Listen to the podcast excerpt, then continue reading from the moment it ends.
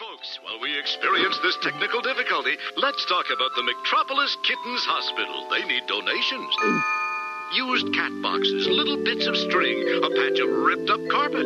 All donations are welcome and appreciated. Kumbaya, I have all that stuff. I can help those little kittens. It never hurts to help.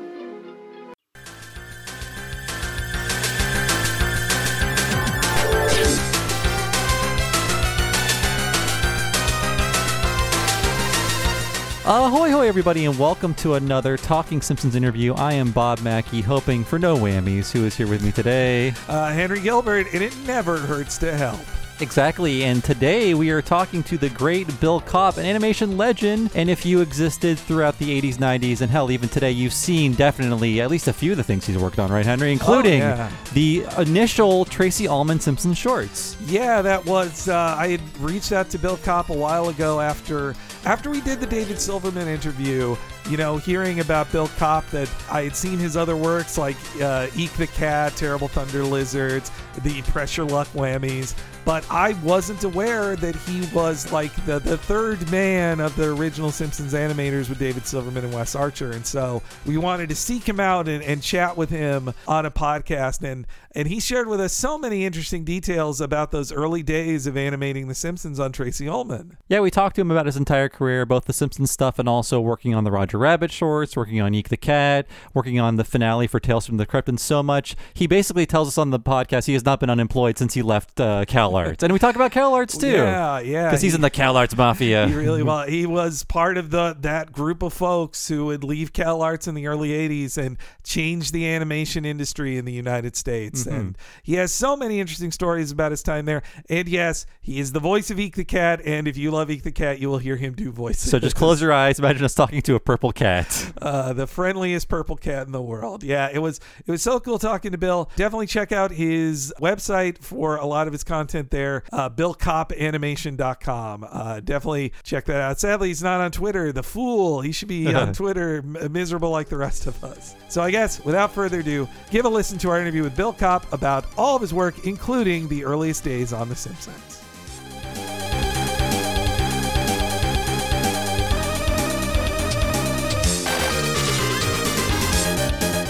Uh, well, so uh, Bill, thanks so much for for coming on. I, I guess I wanted to start first with asking, you know, uh, you got your start at Cal Arts, I believe, which you know a lot of folks who'd go on to change the animation industry, like you, were starting then. Like, what were there any other uh, memorable alums uh, you were with then? Oh my God. Everybody. Gary Trousdale, Rob Minkoff, Kelly Asbury, Chris Sanders, um, Peter Chung. I know I'm forgetting some, but it, yeah, it was the whole. Joe Ranft was there. John Lasseter was a couple years ahead. Tim Burton, of course, went there. He was gone by the time I got there. But yeah, it was great. Savage, of course. Yeah, yeah, it was it what was the feeling then at Cal Arts like the, you know, the the the early 80s isn't known as is the brightest period in American animation. So what what was No, the that- feeling then? that didn't come until later. uh, it was um, well, I was a painter when I first went there, but uh, I- became quick friends with all the animation guys, and uh, and then I switched my major into animation because the animators were just way more fun than the, the brooding painters. you know. so my second year, I was officially in the animation program and did Mr. Gloom and Observational Hazard, and th- those both won the Student Academy Awards. Yeah, no, those those look Yeah. so great. You can see so much of the of your skill in those. You know, you, you see some some folks as you know student stuff, and you're like, oh, I can see the uh, a little bit of what they'd come to be. But like, there's there's so much like great experimentation in in in those ones for sure. Yeah, well, that was the experiment. There was there was character animation, which was where most of my buddies were, but the, the experimental animation program was where I was assigned to, or whatever you want to call it. And they, we were really just trying to do weird stuff. I mean, I there was a lot of drawing, a lot of drawing went into those films. So, how did you come to start working with uh, Savage Steve Holland, uh, especially with his first two feature films? Well, Savage was um, I met at Cal Arts. He was a, a couple of years ahead of me, one or two years ahead. I can't re- remember. But I was uh, 18. I was too young to buy beer, and Savage was like the hall manager of, of the, the the dormitory that I was in, and uh, of course, you know, he likes beer. so we became quick friends, and uh, we just were always really friendly and funny together, and and uh, that's how that started. Yeah. He was my first mentor, really. I think you know he taught me really how to write fast, and just he was just a really funny guy. And yeah, in those early days, like, were what were some of your first jobs? I I I know the there was a game show I, I definitely am interested in, but was there a thing anything before well, that? Came later. Okay. My first job, my first job was Better Off Dead. Oh, okay. That wow. And I, actually, I, I, was still finishing my second film. That that came right after I graduated, and I still was finishing up my my lap my senior film and and then as soon as that was done like in september then that october of 84 i went right to work to, with Savage, and then right after that we did One Crazy Summer, and then after that The Simpsons. Man, yeah. yeah. I think I first got to know your work because uh, it existed as a cartoon in a place where a cartoon usually wouldn't be, like especially One Crazy Summer. I was captivated when that came on HBO just from the crazy, insane intro with the hyper violent cartoon. Oh, it was hilarious, wasn't it? Yeah, it's great. Yeah, um, that was what was cool about it. You know, it was throwing something in there that was really like a sideways thing you're not expecting. Yeah. I mean, that kind of satire is carried on. My Tales from the Crypt is like that. It looks like a really goofy cartoon, but then it just goes horribly wrong. yeah. It's fun to do that with. I mean, it's a cartoon. It's fun to get super violent what I mean, and and violent cartoons like were really not happening in TV. I mean, there wasn't like if it was theatrical animation, then it was probably just Disney, and like uh, that was in shambles in the early '80s. So, yeah, yeah, yeah, yeah. And then a lot of guys that graduated before me, you know, were going off and they you know, they come back to visit or whatever. And they'd be like, I'm working on this thing called He Man and I want to pull my head. And I was looking at those drawings and like, I couldn't, I would not be able to draw that. I don't know how to draw that. I can't draw that. I've been really lucky because I really my drawings are like really mutated, but I've somehow managed to make a living off of it. yeah, the in in those live action films, like the when I saw One Crazy Summer the first time, like the just the Rhino short, uh, it freaked me out, but I also loved it as a kid. Yeah. I'd never seen anything like that. I didn't know cartoons yeah. could do that. Well, we were animating really hard too. Like we a lot, most of that animation is all shot on single frame, mm. so hmm. it's all that's why it's very very smooth. You know, we really we were we were young animators, so we really wanted to do the you know the hardest thing you could do is like yeah, animate really smoothly, thousands of drawings. So was it on One Crazy Summer that you first uh, worked with David Silverman, and is that how you worked on the initial yeah. Simpsons shorts? Well, I met David Silverman because I had a film called Mr. Gloom. My second, my junior Cal Arts film won a Focus Award. And at the same year, too, that's when I met Catherine Hardwicke because she won also and Silverman had won uh, the year before, and that's we all met each other there. So, and you know, we, became fast friends. And then David was obviously a great animator. And then when when Crazy Summer started up, I was just like, dude, you gotta get in on this.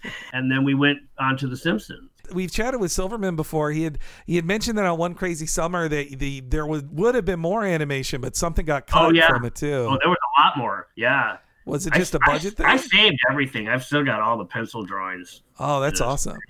Yeah, there was. There was a couple other big sequences that never got finished. Ah, that's too um, bad. Um, or, or they got finished, but they and you know some of them didn't. We, They all got shot in pencil tests, hmm. and some of them got to the cell color point, and then a lot of them they just cut it for time. You know. Was it an accident that uh, Steve Holland got into live action, or had, did he wanted to? Oh no, no, he was doing that at Cal Arts. He was oh. doing both animation and shooting live action. Plus, he's Savage is very charismatic and very funny, and you know he's got and he had a, he's a lot of confidence. So he had he had written better off dead already while he was still at Cal Arts. It is funny. We were just watching uh, some of the earlier shorts before this interview, and we can see like that is a Bill Kopp drawing. That is a David Silverman wild take. Oh, that, oh yeah. That is yeah. a Wes Archer famous twister mouth on a character in those yeah, shorts. Right? So yeah, like I'm the really crude one. David's the guy that really can draw, and Wes is the freak, you know. well, but we had so much fun doing that, but we were locked up in that room for like two years, just the three of us. And Matt Matt would come in like once a week, once or twice a week, and we'd work stuff out. But um, and then when it really got cooking, of course, David was, you know, David was the one that really had an affinity for it, and he re- he's the guy that really took it into the series and honed the style and pulled it together. He was, uh, he loved it, and um, and thank God for the world that he did. And what did you think of Matt Groening's, uh, you know, writing and ideas for these shorts? Because they really are these early ones very much paced like a uh, three or four panel comic strip. Yeah, they were very much like that. Well, we were big fans of Life in Hell. That was in the was it in the Reader or the LA Weekly? I forget. Mm. So we were already fans of his, and then yeah, Wes was the one that got together with Gabor Csupo and got the gig. I mean, I remember getting the phone call from Wes saying like, "Hey," because we we'd all shot out of CalArts and we had never been out of work. and here it was 1986, and all of a sudden it's like, "Oh my God, that's right, we have to look for a job." And Wes called me and, and got me started. And he and I were the first two guys there, and they were like, they were just like, this is too much fucking work. You know, we need another guy. I was like, let's get Silverman in here, and that was that. And then I think we brought Tim Bjorklund in down the road, but it was a it was about two years of we lived at that studio, but you know we were in our mid twenties or whatever back mm. then, so we didn't give a shit. we didn't have anything else to do but screw around and animate. Well, yeah. What was the uh, like? The Klasky Csupo offices were pretty new at that time, right? So it. Yeah, it was a little. It was down on Seward and and Melrose, and in this really old part of Hollywood, and we used to call it Film Town. and it was where all these old editing places were, and it was like, and they were all populated by these really crusty old men, you know, who were like smoking while there's nitrate film around. They're just like, ah, fuck it, kid. I was doing a, I did a bunch of shorts for Fox, right? I think before The Simpsons started, and I would go down there all the time to edit. So we'd rent these little editing rooms, and you just have some. It was like being on a fishing boat. You know, you have this crusty old guy like, ah, you don't know shit, kid. Here, let me show you how you do this. You know? and he'd be editing for you, and they all smoked, and uh, they really did. They looked like pirates, man. But that whole part of the town was just all little film hovels that had existed probably since the 30s. Man. Well, I, and I've we've heard before too that like it was super fast, like turnaround for the animation you had to do on that. Like what? Yeah, every every week it was a minute and a half of animation. So we we we would split it up into threes. So each of us would have 30 seconds to do to animate. And at the, actually, when it first started, there was another sequence too that they cut. Um, it was a MK Brown uh, underground comic artist lady. And, oh, uh, yeah, yeah. yeah, that Dr. Nagatu. And that got dropped.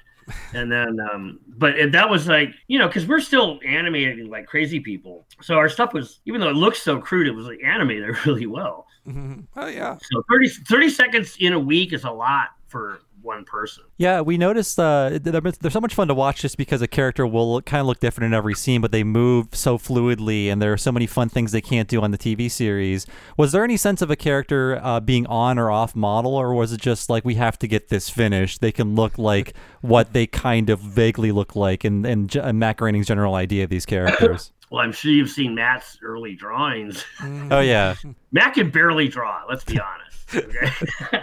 he and then when it comes it. to animation, you know, then we have to like try to pull it together. But we're, we're trying to retain his vibe because we loved. Uh, that's a joke. I mean, he just Yeah, draws yeah, the way he draws. You know? Yeah. But it's about the. It was about the writing. You know, that, that was that was good story stuff for us too because it was fun to watch. You know, we're already liked him, so it was fun to sort of see how stories evolved and character characters came to be. But no, we never worried about being on model because there really weren't. I mean, it was crazy, and until the later part of those shorts, and then when it went to the into its first season, that's when Silverman pulled it together and said, "Okay, look, you know." but yeah, it was great, you know. But no, we never worried about it. We just wanted it to be funny. We wanted to animate funny, you know. I was curious, like how much your biggest impact on them, like character design wise, because definitely like Marge changes and Bart changes a lot. Uh, I think most of all, like yeah, Well, Marge's hair, and I'm I'm on record for this. That was me. Marge's tall blue hair, because the original drawings of Marge, she just had this short hair, you know, thing, and all my like older relatives, older lady relatives, were like the blue classic blue hairs, Mhm. and they all had like big like beehive type hair, and that's where that came from. I was like, let's make it blue and make it big. and That that should be that should be in your IMDb bio, inventor of Marge's hair. You know, my IMDb, I don't know who wrote them. It's all messed up. And I just was talking to my agent the other day, and she's like, "You gotta fix that." I don't, I don't know. I don't have time for that. But yeah, I should. Yeah, but so the, you can't rely on IMDb or Wikipedia for that matter. They get everything wrong. I was also curious about uh, in the in the first run of episodes. There's an infamous scene that got cut after the first airing of Maggie putting a uh, fork in a light socket. I was curious if you remember oh that. yeah, I think I animated that one. Oh, okay. She gets electrocuted big Yeah, time. The take does look like one of yours, I'd say. Yeah, but she goes all cracky and lightning bolt. Yeah, Uh, yeah. yeah, yeah, that's fine. Yeah, Did you did you know they got cut after the uh, the first airing? I didn't know that. No. Yeah, it, uh, Fox. There were concerns about ch- kids Oh, imitating I'm it. sure. I'm sure. Yeah. Uh, I, I, Broadcast standards and practices. Yeah. And did you well, have that's any? kind of cool to know. No, I, I somebody pulled that out and put it's on YouTube. Somebody made a collection of my Simpson stuff, and it, it is in there, Hmm. so you can still find that somewhere. Yeah, unfortunately, uh, you can't buy those shorts commercially. They've never been made available. Uh, how, how do you feel about that? I feel like it's an important part of Simpsons history. You know, here's the, here's the thing about being The Simpsons. Like, I loved it and it was great, but I was still like really young, and I wanted to learn more about the animation and the animation process. And right as The Simpsons went into uh, going into series, I got an offer from Disney to go and work on the Roger Rabbit shorts, and I and I couldn't turn that down. Mhm. So so I left to go do that, and I'm glad I did because I learned a lot. But no, so I don't have any. I'm not. I mean, I love The Simpsons, but I got to be honest. Like, I just I don't. I haven't watched probably eighty percent of them. Nah. no other reason. I just don't. You know, it's like I don't know. I have no ill feelings but I get I get I get shit all the time from people like, oh, you left before the the thing. It's like, dude, I was like 26 or whatever. You know, I was still learning. You know, and an offer from Disney to get into story with, with other Cal Arts guys that I loved. You know, so of course I, I went for that. You know. Yeah, to be part of that movement, just the uh, the animation renaissance that was happening there, and Roger Rabbit was sort of leading the charge. Oh yeah, I remember the day that movie opened. We all went to the Cinerama Dome. Every animator in town was there. Man, that kitchen scene just blew everybody away. And it's funny too because I remember I think we were going back to work after that, and I said to uh, the guys, I was like, "Man, wouldn't it be awesome if they made shorts like that?" And then like two weeks later, I get a phone call. Wow. Like, "We're making Roger Rabbit shorts," you know. Well, did you get a feel? I definitely want to talk about Roger Rabbit, uh, but when when you were at Simpsons in those late days, did you get a feel like it was starting to get popular, or did it feel just like a Oh, weird yeah. little thing? Okay. Oh, oh yeah, it, we we we definitely knew that people liked it, but you know, you can't. No one could have. No one could have predicted the success that it would have had. I mean, that that's be that'd be like going to see the Beatles play in Hamburg, and going like, "Wow, these guys are great," you know, but not having any idea that I would, you know, take over the world. But we knew it was popular. Yeah, we did. I was also like, I really was still, like I said, I just, I was learning. I wanted to learn more. I'd been working kind of on other people's stuff for a while, and the Disney experience was still. I'm working on something else, but it was in a different level, you know. Mhm. And I, I got to really get into story there, and that's where I really learned how to write. And if I hadn't done that, we wouldn't have Eek the Cat or Mad Jack the Pirate or Toonsylvania or any of those other things because I never would have taken the time to sit down and learn how to write. So we, I mean, we know most of the public story of what happened with Roger Rabbit. How much of that did you work on? We just know like Disney had invested so much into that character. It's why Toontown was built in Disneyland, but because of the Eisner Spielberg dust up, that project essentially just kind of fell apart because he wouldn't approve anything. That's what the public knows on the outside. Do you have any insight into that at all? Well, we got to the point where I think we had we had one really funny one that was called Beach Blanket Bunny that never got off the rails. Um, and and after the uh, trail mix up one, like we Pat Ventura and me and God, I, oh God, here, here I go. Here's my brain not working. anyway, so they kind of said we're putting the Roger Rabbit stuff on hold until we figure it out. And they gave us, they said we want to make Mickey Donald Goofy shorts. We were like, great, bring it on. And they're like, here's the scripts. And we were like, scripts? what is Uh, that? We never, we never wrote. We did story, but we never wrote. We always drew everything. And we read these scripts, and they were terrible and clearly not written by anyone that knew anything about animation. And I don't know who wrote them, and I don't care but they were awful and i got into a big argument with with my boss at the time and i said i can't i can't do this i can't work on this stuff i left after that um, Yeah. to Well- go right i went on to Taz-Mania it took a while but Well, yeah, i can't remember the question uh, did I answer that? Yeah, yeah. Yeah. So the Oh, there, was, idea. there was also a feature script kicking around with the Roger thing, and that never came to be either. And I don't know why. I mean, I, I don't really remember the story. I'm sure it had great stuff in it, but um, Yeah, I believe yeah, it was a. after the shorts. I mean, it just kind of all phased out. I think that Jeffrey might have been leaving around there too, or something. It was getting getting a little goofy. Yeah. Yes, I, I think uh, so. What you're saying is the plan was to transition from Roger Rabbit shorts to Mickey, Donald, and Goofy shorts. Then was that their idea? Yeah, Okay, then it seems like that never even happen, happened. yeah. Yeah. Which we we would have been great. We would have loved to do that. Well, I think the guys that do the the Mickey Mouse show now are have kind of filled that. I mean, that- that's the kind of thing we would have ended up doing. You know, but I love that that show. I love those shorts. I think they're great. Oh, they're amazing. Yeah. Yeah. Now I think they got out that one runaway brain one, but even that was like too extreme for Disney. Well, you can't really do that with Mickey, can you? You Mm. know, like that. They were also doing a lot of weird mer- merchandising stuff. Like a lot of tacky things happened back then. You know, they also had me and Pat Ventura working on the Toontown thing. We did a a lot of work on that for gags. We worked with Wed a lot oh, uh, no. nice.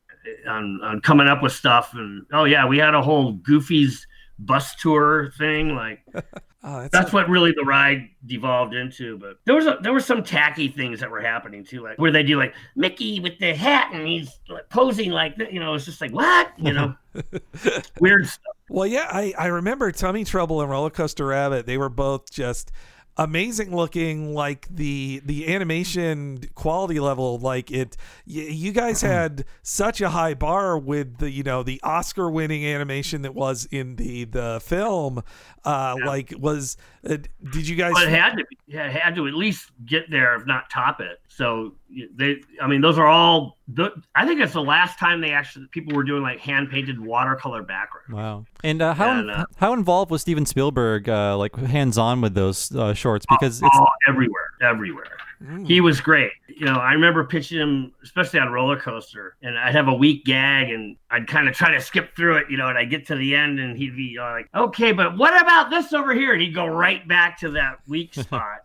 he was great. He was super nice. I, re- I really, I, I worked with him a couple times after that too. He's, he, was great. Oh yeah, yeah, and uh, on Toonsylvania, right? That was uh, that was one of Yeah. the first DreamWorks shows. mostly free, but it was Steven there too. Yeah. uh, the the Roger Rabbit thing, I remember those like they felt just like classic cartoons. Like that was what was so special about it. Like because as Roger Rabbit like introduced you know uh, me and Bob's generation to the the classics in a way we weren't really seeing on the He Man shows and all that. So I mean, Yeah. Well, we were looking back at guys like Bob Clampett and um, you know early Tex Avery, mm, psychedelic animation. Mhm.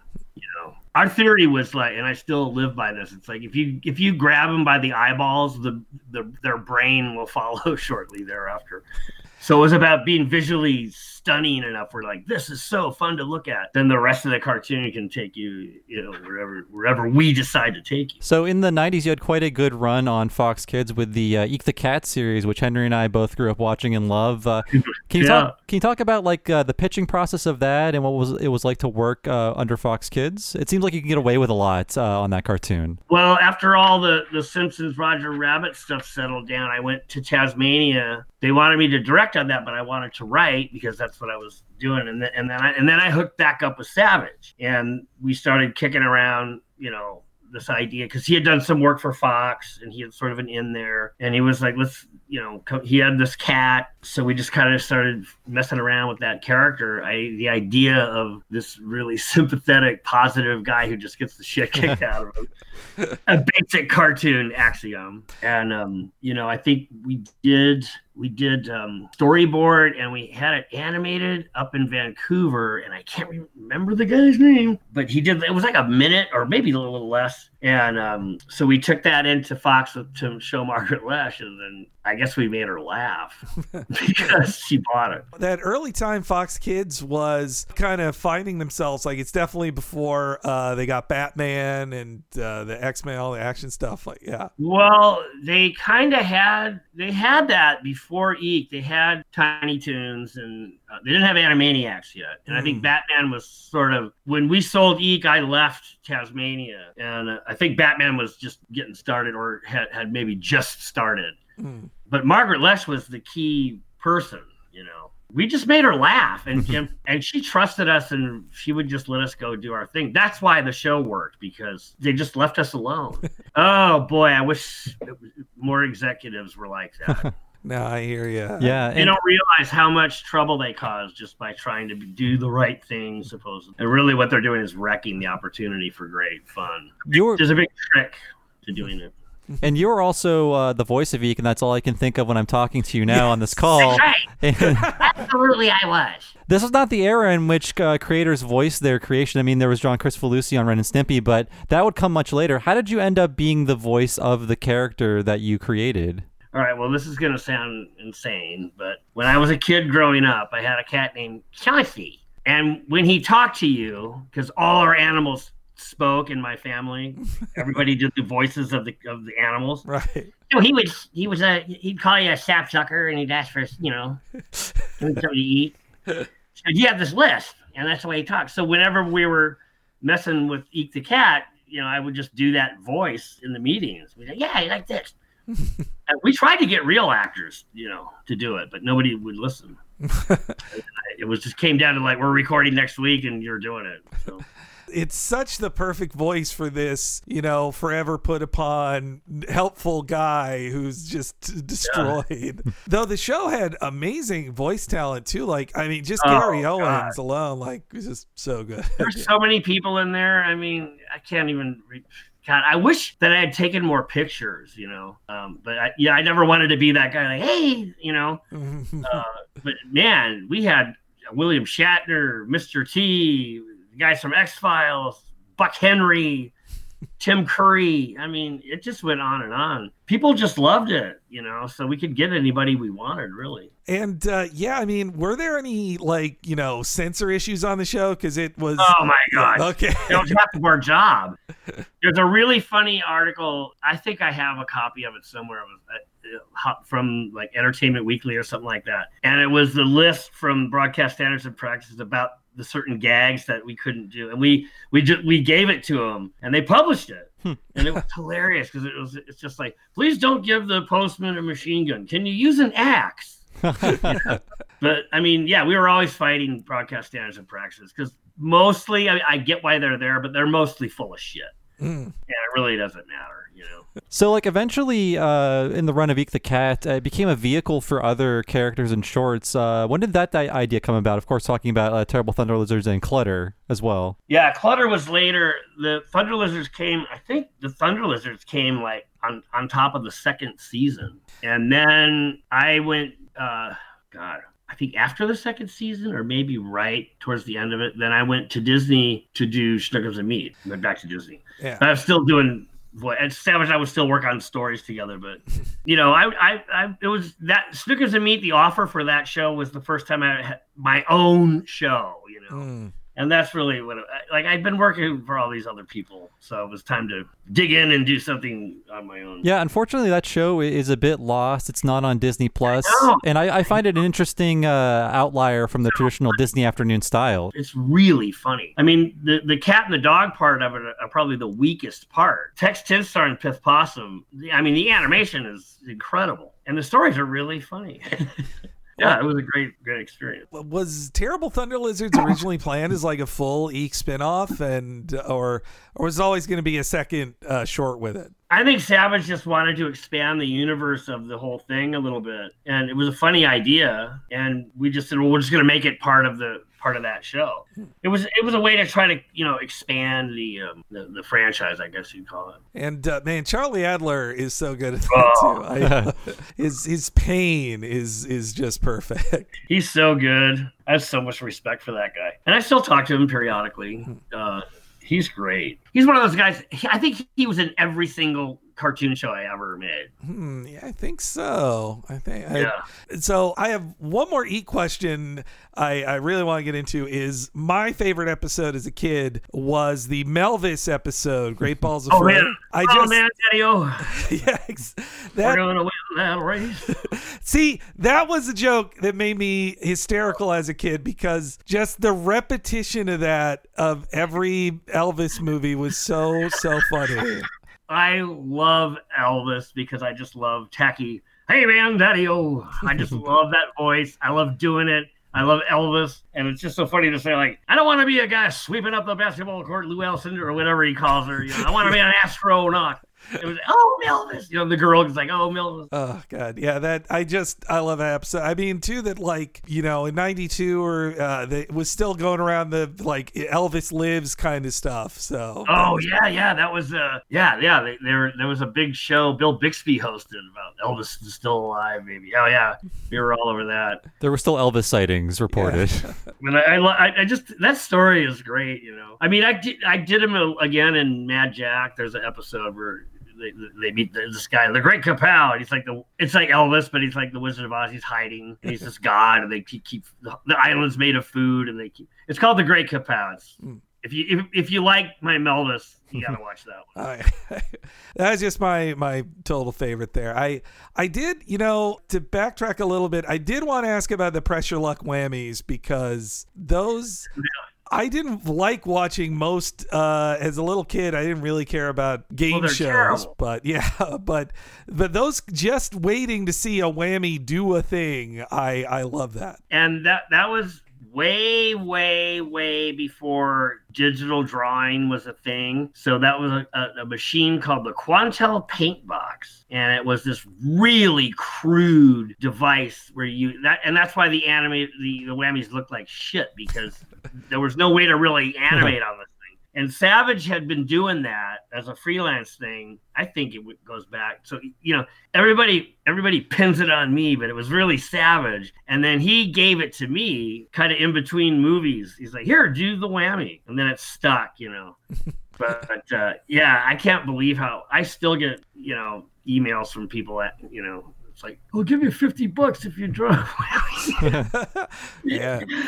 I, I know there's been a reboot of Press Your Luck, but I don't know if they kept the whammies. I, I was too afraid to check because they'd be like CGI whammies now. I Uh, bet. I'd Well, they, I, I remember too when they were doing that. I actually got called into a meeting with whoever was doing it, and, and they were like, "Yeah, we're gonna do it like CG or whatever," you know. And I was like, "Great, that's better than what we did." I didn't want anything to do with it. It was- I was just It was, I mean, it, as a kid, it was just a treat to see anything drawn on television, just to eh, see a cartoon. yeah, yeah. It's weird. It's like looking for a prize in a cereal box or something like that. It was just, it's just an oddball thing, and they were funny. It was so dumb. It's like you never know what people are gonna like. I mean, you know. So the worst thing you could draw ends up, you know, being like something that people. It's just weird. I mean, it's, you can work so hard on one one thing and, and nobody gets it, and then just like throw something off, and then it's like ah. but I think you're right. I think it was the culture at the time and the audience, you know, were just like it was just so weird. It was unique. Yeah, something you've never seen before. Yeah, especially in afternoons on cable before you know cartoons were on every cable channel. It was Yeah. like, Yeah, well, there's right. Yeah. there's no cartoons on, but I can watch this game show, and I will occasionally get a cartoon. Three percent cartoon content. yeah. And then there was that guy that figured out the board. Remember? He, and Oh like- yeah, he got he made like a whole, million. a whole documentary on that guy. I uh, another thing I did want to ask about was the the Tales from the Crypt episode, the third pig. Like that's the it's the final episode of the the original HBO Tales from the Crypt. Like so, how did that come together to do a whole animated episode of Tales from the Crypt? Well, for years, and I mean years, like maybe like a decade, I'd been trying to pitch the Tales from the Crypt or whatever. I don't this story called Little Dead Riding Hood. I finally did a book last year of it. Mm. and I, I got in with the somebody at Joel Silver's company, like I don't know, right? Maybe during the Eek thing, or maybe it was Taz-Mania. But I would call the office, his office, every day at like noon, and his secretary just got sick of me. You know, finally she set up a meeting, and um, still it didn't really go anywhere. And then years, I guess, into the early '90s, because that was '94, I think. Um, I finally got a meeting and I pitched it to to Joel Silver and and Nelvana had helped set this up because of all the Eek stuff. Yeah. He's like, okay, good, yeah, it's funny, yeah, I like it. And then like the next day, I get a phone call from his not from him, but from his office saying like, Joel wants to know if you got a Three Little Pigs one instead. and I'm like, yeah, I got it right here. I did not have, and I wrote I wrote that script in five days. I just like sat down and wrote it, and then I took it in and pitched it, and he was like, "Great, let's go." It took about six years, you know, for me to get in there so I could finally get a an episode. No, it's uh, it's a really it it starts as a like kind of a parody of the Disney Three Little Pigs, and then it grows from there. I I especially loved like how I mean you definitely take advantage of being on HBO Yeah. with the Oh yeah. Well, that was the whole. That was the gag. It's like you know, we're not doing classy animation here. It's gonna look like Rocky and Bullwinkle, but it's gonna be so. You know, if we'd have done like one crazy summer style animation or Roger Rabbit on that with the blood, it would have it would have not have the same joke impact. Mm. The reason the violence in Tales in that third pig works is because it's drawn so expressively crude that it works. And if it were done with like glory, it would have just, the joke would not have been. It's the same like in Holy Grail and Python with, with the Black Knight. Mm. It has to be that absurd. It's some of the most disturbing screaming I've heard Cam Clarke do in something. I think Yes. too. He was great in that. I I especially love it ends Oh with my God, yeah. it ends with a blackout gag, but then the wolf pulls it open like, no, you're gonna watch me eat this pig. Like it's gonna happen. Well, you still don't really see him eat. I mean, well, you kind of do, but it still goes. It just and then there's blood, and it made, made me say pork the other the other light meat because the white meat phrase was copyrighted. Oh, ah, that's lame. Gee, man, I we could uh, ask a million more you do see him eat him actually. Now that I remember, right? He bites his head off. Yes, yeah. you see his insides. It's uh, it's Yeah. intense. And uh, I think you see everybody's insides. yeah, I say put it on HBO Max. yeah. What the? Uh, Did it? I think the Tales of the Crypt. It's not on there. It's yet. not, not yet, It's, it's like uh, none of it. That's It's on Prime. You can find it. Hmm. But yeah, Really. It's also on YouTube. I mean, the whole thing. oh yeah, yeah. but Bill, uh, is there anything you want to talk about you've been working on lately that you'd like people to check out? Well, I I'm, I did my Little Dead Riding Hood book, which I'm really proud of, and there's only like hundred copies of that. There's a couple on eBay, and there's some on my site. I am right now getting involved in a new show, but I can't talk about it yet. but it's really cool, and it's pretty big. Oh, so I think uh, it, it'll be soon because uh, things are things are starting to, to progress is moving ahead. That's good. Uh, it's, it's a it's a new sh- it's a new show. It's a show that everybody's gonna like. All right. Uh, there's a little bit of familiarity to one of the characters, so Mm, okay. I, I really can't say. Yeah, I'm, Uh, I'm under orders. All right. I'm, I'm looking There will be something said probably in in a few weeks. Ah, okay. Oh, cool. I'm looking forward to it then. I well, I mean, you just recently, I think, did a voice on that uh the series Amphibia, I believe. Are you are you doing Yeah, I more played voice? a frog Yeah. on that. Yeah. Uh, oh, Also, I want to say uh, on this new show, I'm also working with um, Kyle Carrozza. He's uh, I've, I've made him supervising director on on the thing that we're Oh, on, on the secret thing that we're doing, and then I did some voice work on his Magiswords thing. That was Oh, that's Man cool. Fish Fishman. Awesome. Wow. All right, man. I mean, I can't Which wait to hear what basically this is. Pierre from Eek the Cat. Uh, I love Pierre. I love the, him. because I'm French. Uh, man. Oh, but but thank you so much, Bill. Yeah, thank you. Bill. We are looking forward to Hey, that. you're welcome. These are good questions. Uh, Sometimes I don't get as good a question.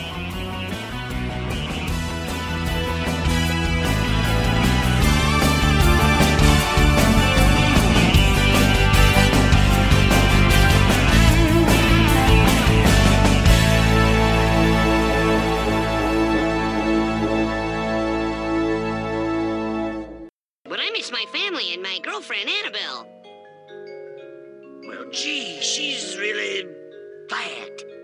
Really?